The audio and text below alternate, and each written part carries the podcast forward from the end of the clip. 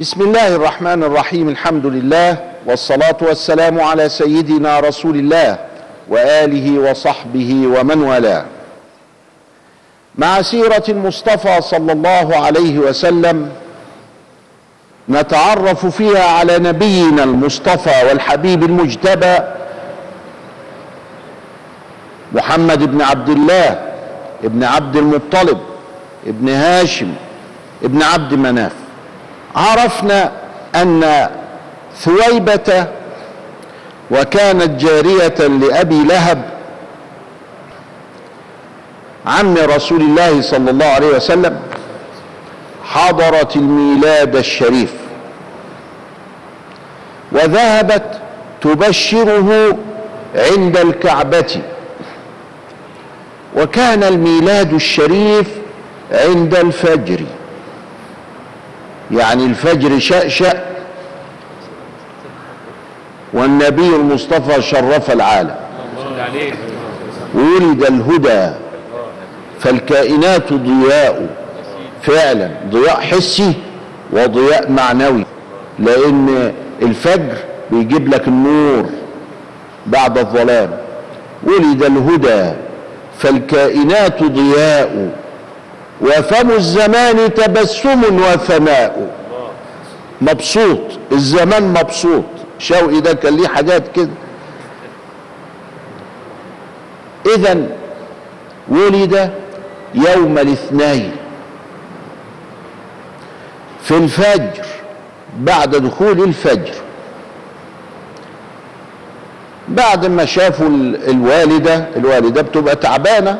من المجهود اللي كذا وبتاع ولكنها قالت أنه لا شعرت فيه في حملها ولا في ولادته صلى الله عليه وسلم فحملته خفيفا ووضعته خفيفا.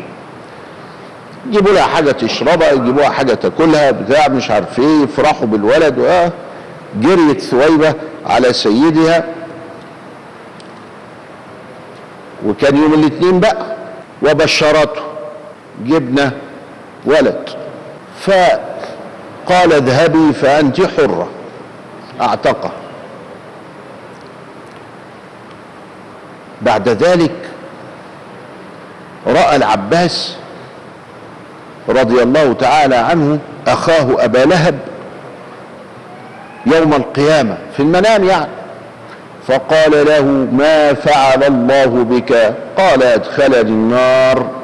إلا أنه يخفف عني العذاب كل اثنين فآخذ مصة أمصها بعتقي لثويبة. يعني فرح أبو لهب بالنبي سبب له التخفيف. يبقى لما نفرح بميلاده وإحنا مؤمنين بيه وبنحبه ما يسترهاش ربنا معانا؟ يا رب استرها معانا. يا رب بحبيبك النبي. صلى الله عليه وسلم. هو ده الدين اللي إحنا عرفناه عن آبائنا وأجل- أخرجه البخاري. تيجي تقول لي بقى عمات القلب.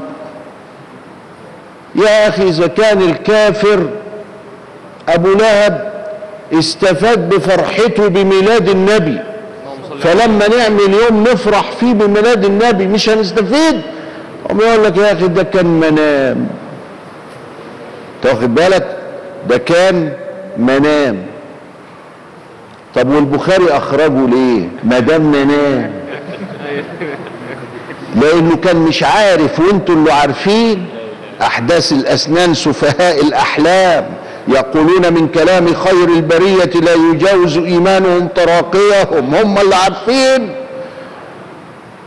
وسيدنا الإمام البخاري مش عارف وهكذا الغرور وهكذا.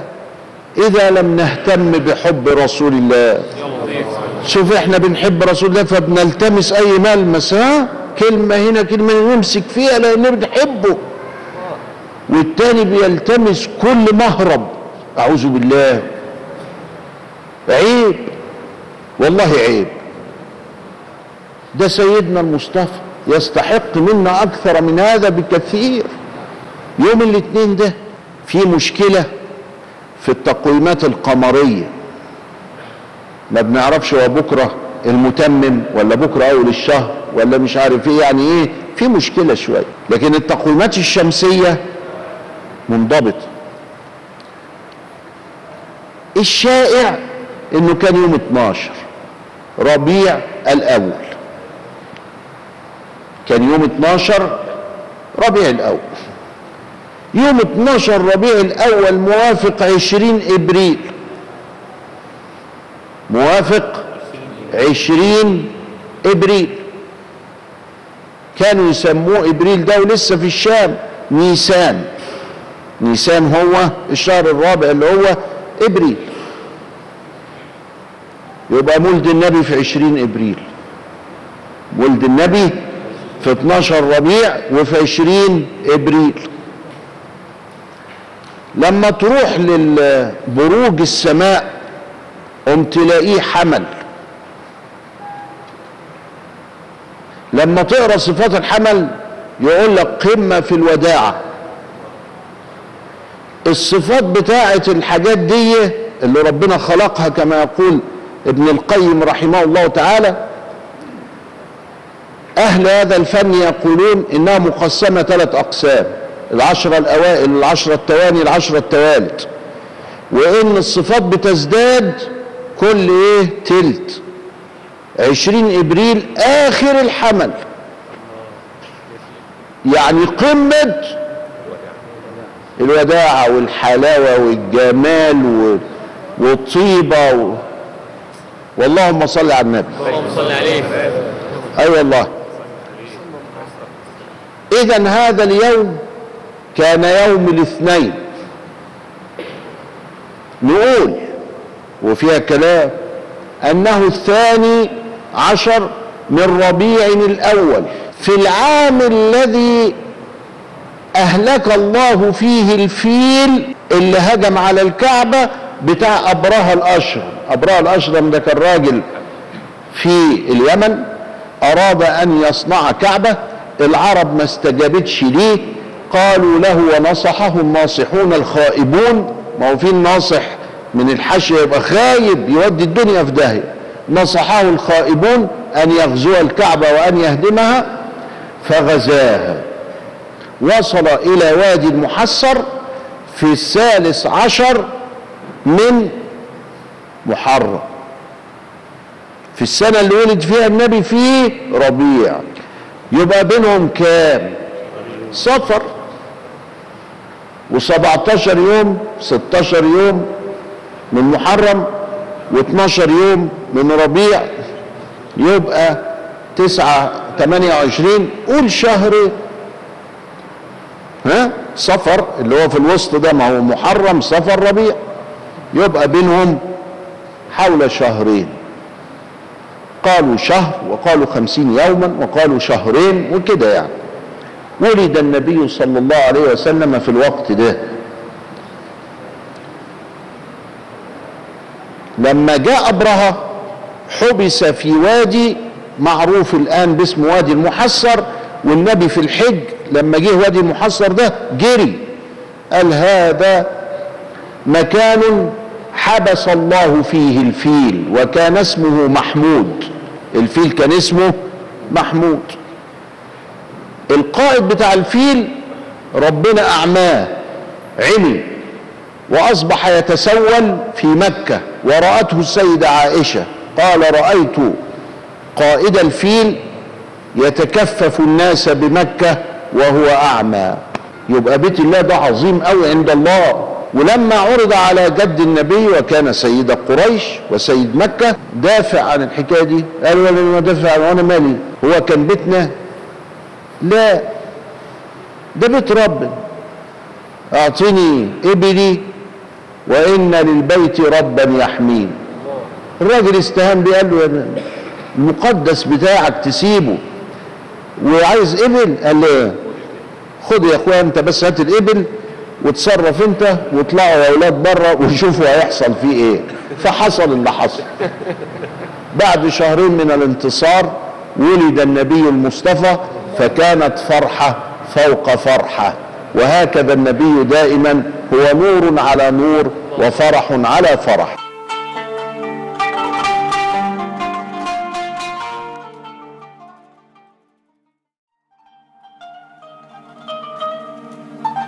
بسم الله الرحمن الرحيم. عدنا إلى أنوار النبي المصطفى والحبيب المجتبى صلى الله عليه وآله وسلم. اللهم يا ربنا اجعلنا من بركاته. وشفعه فينا يوم القيامة. وأقمنا على دينه وسنته وشريعته. وتوفنا على ذلك. وابعثنا تحت لوائه يا رب العالمين. سيدنا النبي إذا ولد في المكان المعروف في مكة بمولد النبي على بعد أمتار من المروة في يوم الاثنين الموافق الثاني عشر من ربيع الأول على المشهور وهو اليوم العشرون من إبريل في سنة الفيل في عام الفيل. وهي من الإسكندر 882 كان في تقويم لل- للإسكندر. ومن الميلاد 571 أو 72 والراجح إنها 72 وكان الناس في العالم حينئذ يقومون بكسرى أنو شروان. ولما مات كسرى أنو شروان كان النبي صلى الله عليه وسلم عنده ثمان سنوات. ومن هنا عرفوا أنه ولد في سنة 572 ميلادي. 20 إبريل سنة 572 النبي صلى الله عليه وسلم. لما ولد ولد يتيما السيد عبد الله مش موجود مات. وتكفل به جده عبد المطلب. وعبد المطلب كان يحب عبد الله حبا كثيرا حتى إنه فداه بمئة من الإبل.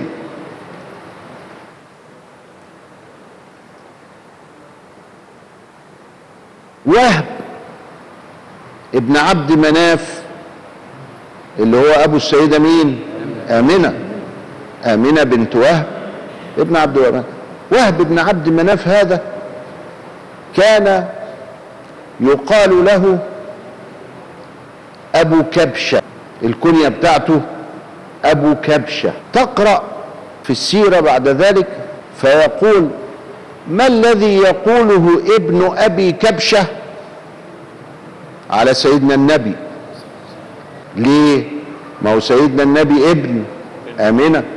بنت أبو كبشة ده اللي هو وهب ابن عبد مناف فوهب ابن عبد مناف كان هو مين؟ أبو كبش العرب علشان تشتم تلسن قم تدعوك بحد من قبل أمك لأنهم جاهلية يحتقرون المرأة. فجاء سيدنا فأعطى للمرأة كل حقوقها من ابتداء الخلق.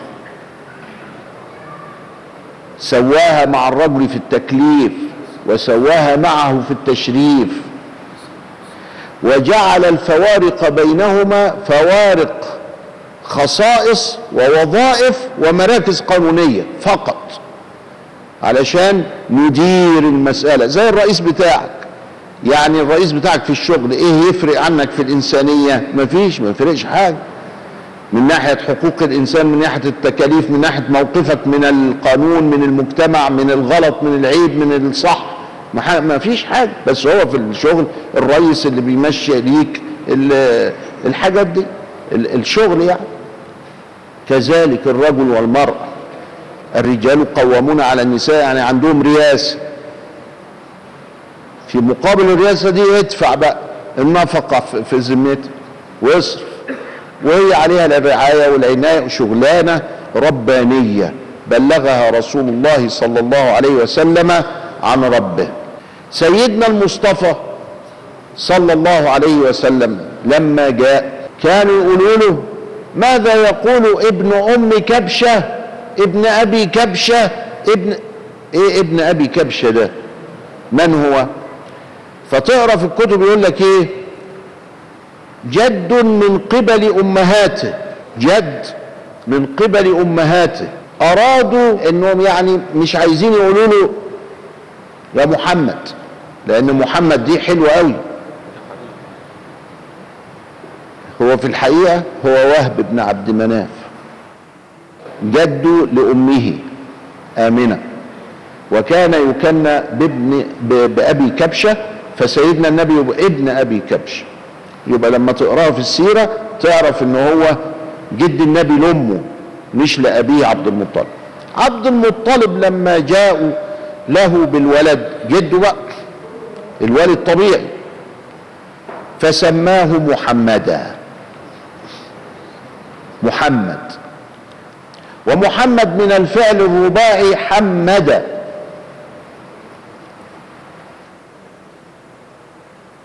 فمحمد زي اسم مفعول زي محمود. من حمد. من الثلاثي نقول محمود. من الرباعي نقول محمد. مفعل. يعني نزل الحمد عليه. يعني هو محل الثناء في الأرض والسماء. هو محل الثناء في الأرض والسماء. ولذلك فهو محمد. ولذلك ولأنه محل الثناء في الأرض والسماء فهو قد نال أحسن الحمد فهو أحمد.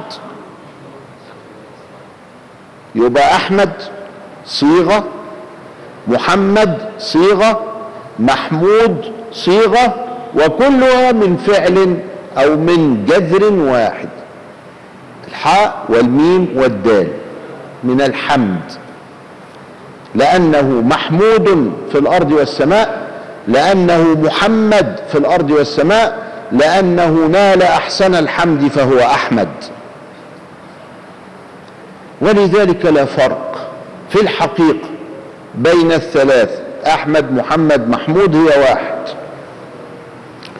إلا أن الفرق في الصياغة لكن كلها بتفيد الحمد. فسماه بهذا لم يكن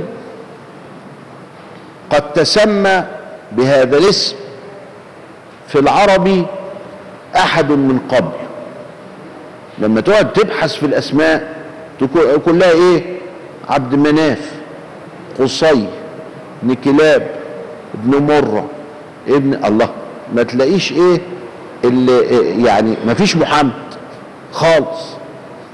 فكان بدأ أهل الكتاب في تراجمهم يقولوا في حد هيجي اسمه عبد الحميد أحمد محمود حامد حاجة كده يعني. في حاجة من الحمد هيجي. فعبد المطلب طمع أن يكون هذا فسماه محمدا بإذن الله. ولم يتسمى بذلك ولنفس العلة إنه لعله أن يكون نبيا وزعيما وقائدا وكذا سوى ثلاثة آخرون. كلهم أسلموا. علشان ما حدش يقول في إيه؟ في حد ادعى في شبهة. لا ما فيش شبهة. كلهم أسلموا. الثلاثه والثلاثه أسلموا. والحمد لله. ولم يدعي النبوة أحد ابدا اسمه محمد. شوف الحفظ. شوف التأييد. إذا فهذا أمر عجيب غريب. فيه تأييد من عند رب العالمين. فسماه عبد المطلب محمد وكفله وإلى لقاء آخر أستودعكم الله مع أنوار النبي المصطفى صلى الله عليه وسلم فالسلام عليكم ورحمة الله وبركاته.